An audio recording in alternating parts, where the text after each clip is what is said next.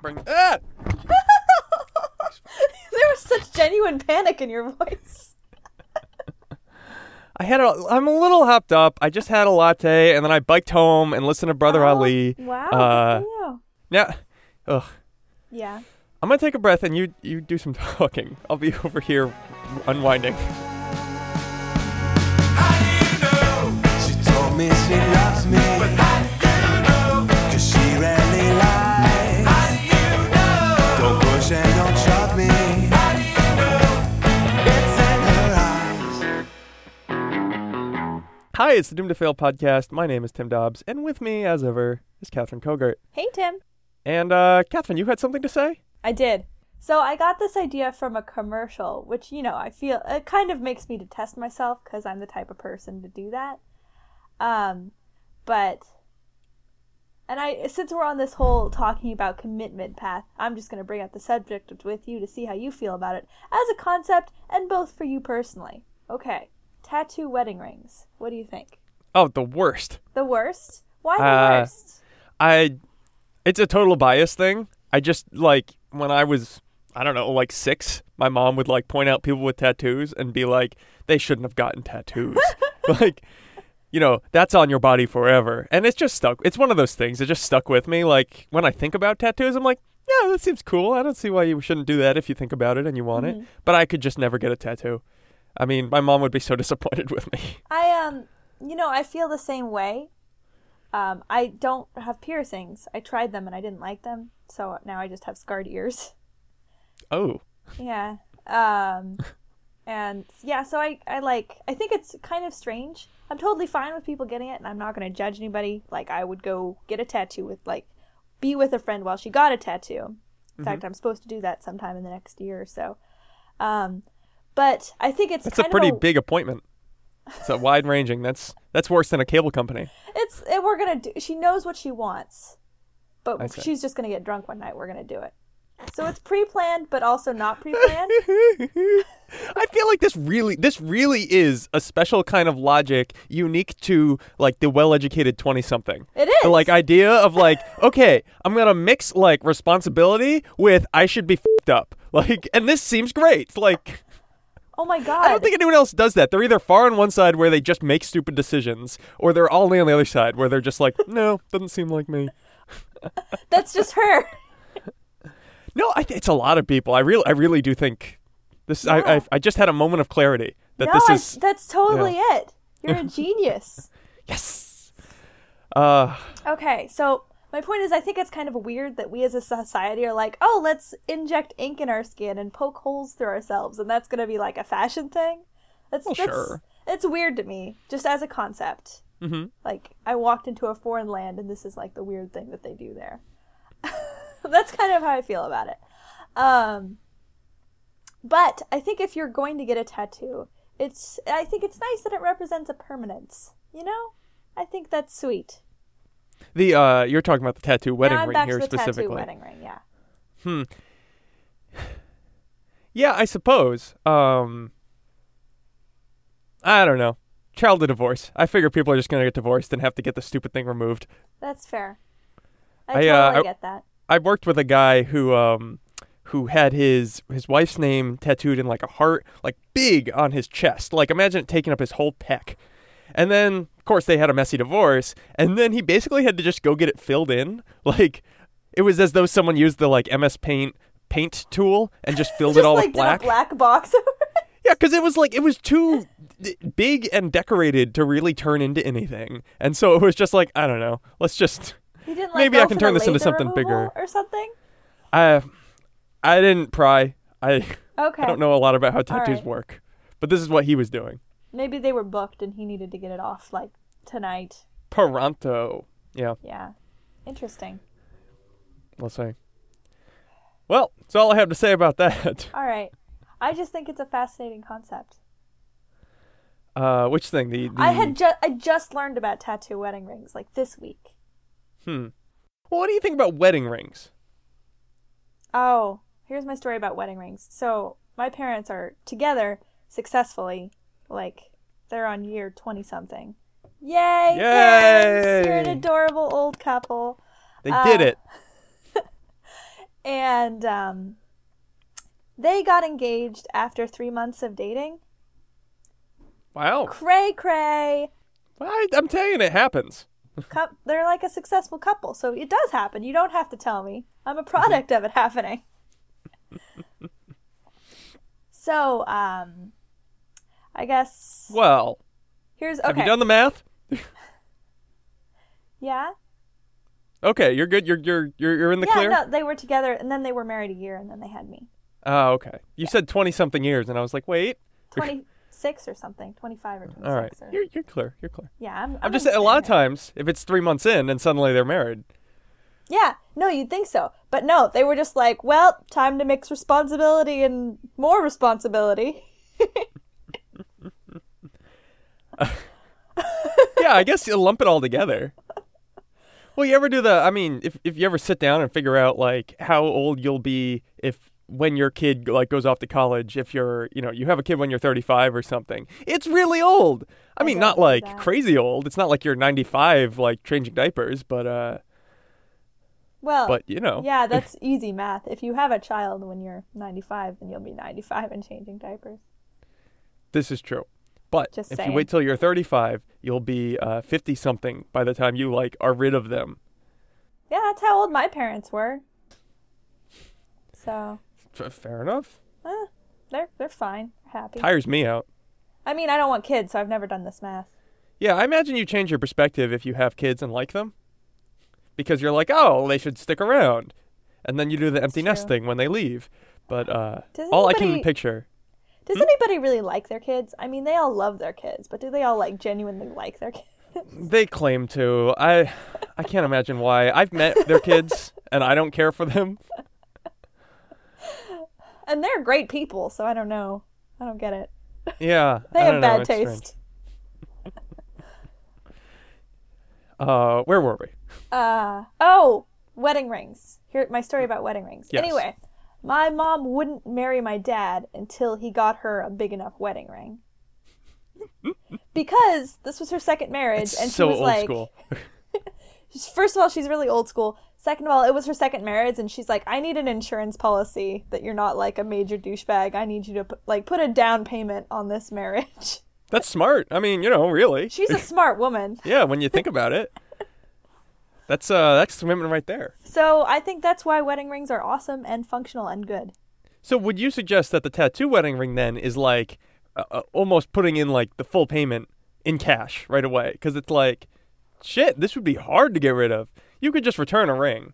I mean, you could. It's a hassle, but Um No, I think I think the actual dollar bills say more.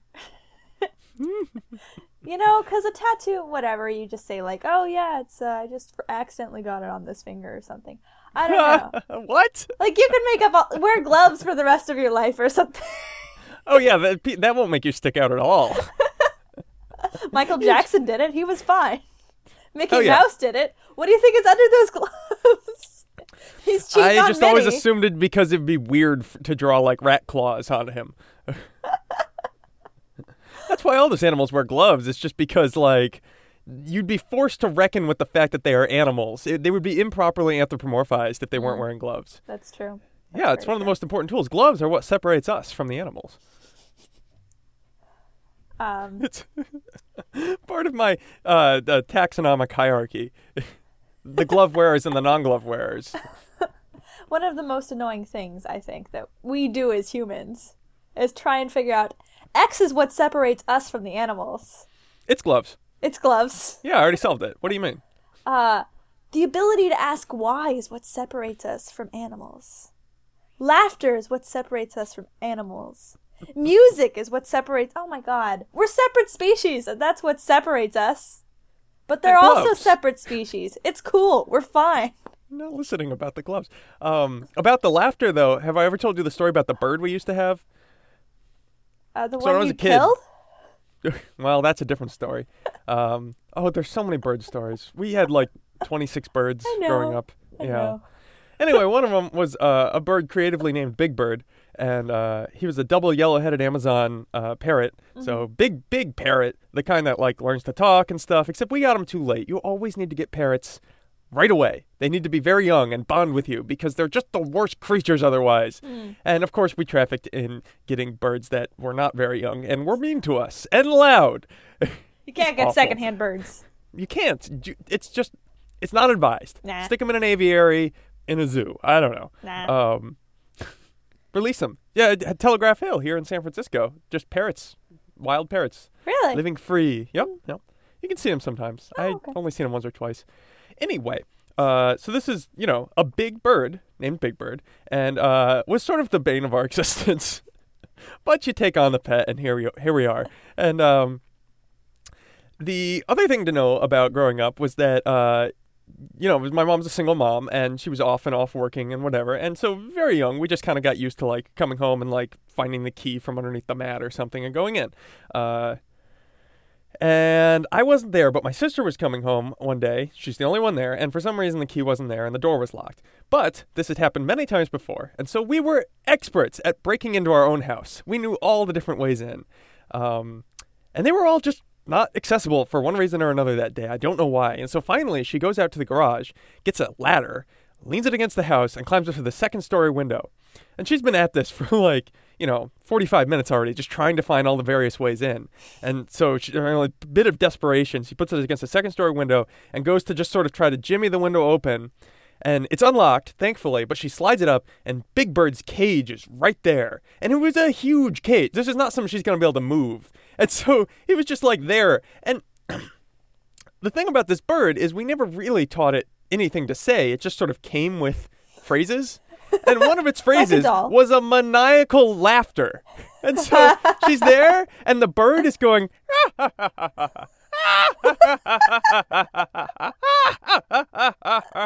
and she's just like she just broke down and like sat on the lawn for two more hours until my mom came home. She's like, I hate Big Bird. I mean, it, wa- it was the summer, so it was fine. It wasn't like she was freezing, but That's amazing. yeah. So laughter is not what separates us from the animals. oh, jeez. I don't know. Uh, That would, would, uh, so so you would you would just sort of say you're you're sick of all this taxonomic debate. That's what yeah, you're telling me. that's what I'm saying. you're just but you, I- you've, I do appreciate the gloves thing. yeah. It's important. That's important. Although dogs wear booties, which is adorable in the snow. Oh, little or kitties sometimes. And then when they try to walk around, it's the funniest thing ever. And they put they like pull their paws up so far Yeah. because they're like, "What is this? I can't unstep it." It's like goo that I can't get off. we have um we have here at the apartment a, a adorable boxer pit mix who uh, really will just put up with wearing anything. It's great. You just put a scarf on her. That's or, awesome. uh, I have a picture of her for some reason wearing um, reindeer antlers and a necktie, and it's the best picture. That's great. I will uh, I'll try to send that on to you. Great. Mm-hmm. I'm thrilled. yeah. Are we doing a show? What's happening? Uh, I said everything I ever have thought about tattoo rings in the past week. you built up the you built up the the stock and then uh that was it Yeah, and just then that let, was let it. the floodgates out yes, well it was a it was a hell of a ride it sure was. well let me Okay. ask you about um about wedding rings and and, and engagement rings from a personal perspective do you do Okay. you share the sort of the opinion of, of your mother that uh you know if you like it you should put a ring on it and it better be a big ring Yeah, a little bit. A little bit. I kind of Yeah. I like her style. I like the unapologetic like materialism. You know? And it's like it's functional logical materialism. i It there fully is a certain acknowledges beauty there It fully acknowledges that this is the society that Americans live in and I'm going to use it to make sure that you're committed to me.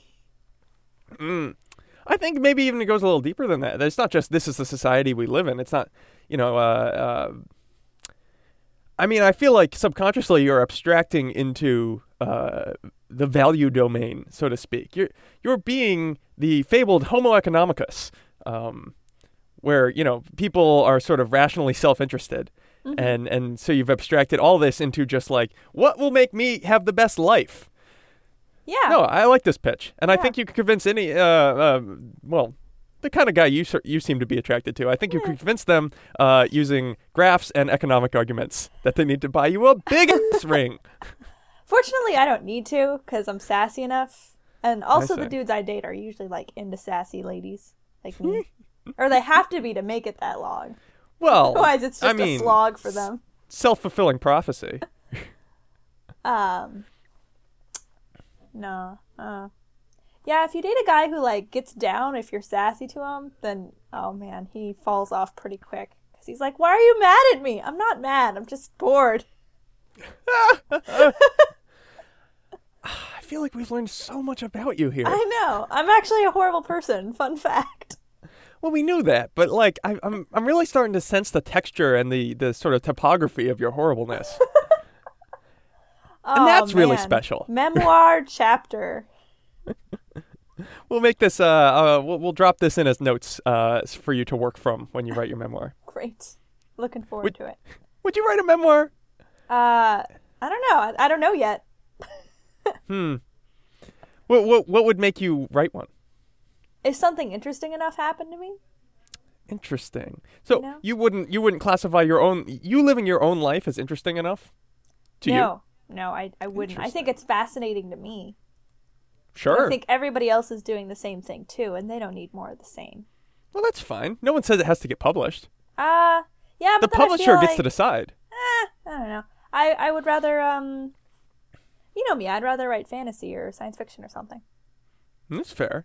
But uh, uh I mean, I guess I'm just coming from a um